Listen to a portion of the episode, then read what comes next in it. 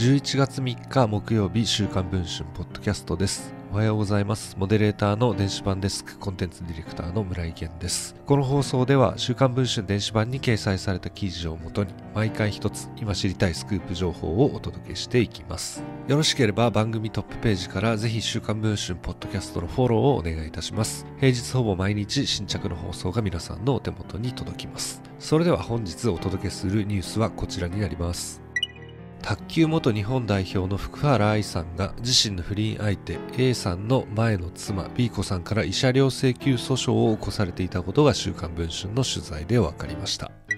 福原さんとごさい年下の商社マン男性との里帰り不倫を報じたのは女性セブン昨年さんがつよっか発売号でした。福原さんは当時友達の一人と釈明し不倫関係を否定していましたが、約よんかげつごの昨年しちがつようか、卓球元台湾代表ジャン・ホンジャさんとの離婚を正式に発表。一方 A さんと B 子さんも同年じゅういちがつふつかに離婚が成立しています。福原さんと A さんはその直後から福原さんが購入した約さんおくえんの新居で同棲生活をスタートさせています。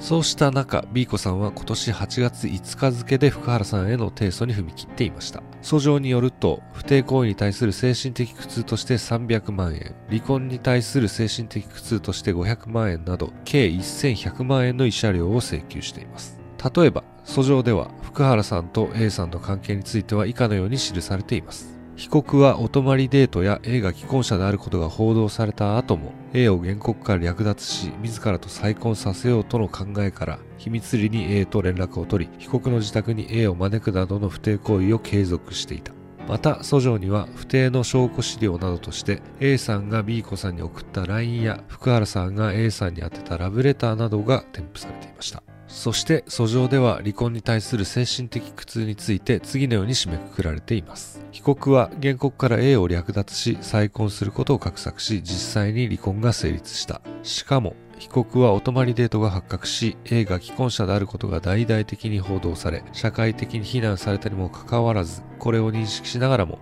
A と原告と離婚させた。原告は A と円満な家庭生活を送っていたが、被告により突如として学生時代からきゅうねんはんも寄り添った A を被告に略奪された。これによる原告の精神的苦痛は筆舌に尽くしがたい。